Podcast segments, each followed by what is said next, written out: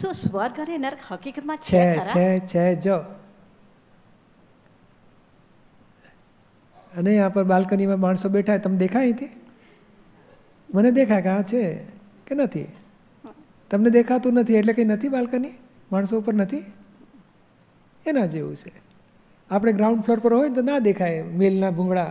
અને પેલો સાતમા માળે ઊભો હોય તો દેખાય મિલના ભૂંગળા છે. અને આ બારમે માળે તો દેખાય હા મિલ મિલમાં ગાડી આવે જાય છે મને દેખાય જ કે છે. આપણને ના દેખાતું એની અર્થ એ નથી. જેમ ઉપર ચડશો ને એ બધુંય દેખાય એવું છે. એટલે જ્ઞાનીઓની વાત કેવી હોય? આપણને નવ વાત સ્વીકાર થતી હોય ને એકાદ બાકી રહેતી હોય તો પેન્ડિંગ રાખજો. બાકી છે ખરું? નર્ક છે સ્વર્ગ છે. હા આ લોકો જે હેલ કહે છે ને એ આખી જિંદગી અનંતકાળ સુધી એવું નથી. એ દંડ ભોગવીને પછી પાછો મનુષ્યમાં આવી જશે. મનુષ્યમાં ડાયા રહેવાની જરૂર છે. કોઈને દુઃખ ના આપો, કોઈના દોષ ના જુઓ.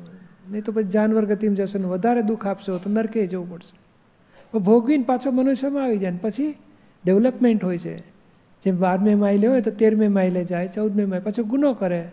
પાછો નરકે જાય, કાં તો દેવગતિમાં જાય, કાં તો જાનવરમાં જાય. એ ભોગવીને પાછો તેરમે, પંદરમે માઇલે આવે. ત્યાંથી પાછું સોળમે, સત્તરમે ડેવલપ થતો થતો વીસ માઇલે ગયો હોય. એમ કરતાં કદાચ મોક્ષ માર્ગમાં સો માઇલ પૂરા થાય ને મોક્ષ થાય. તો વચ્ચે વચ્ચે આ ભૂલચૂક થવાથી ગતિઓમાં ભટકી આવે છે.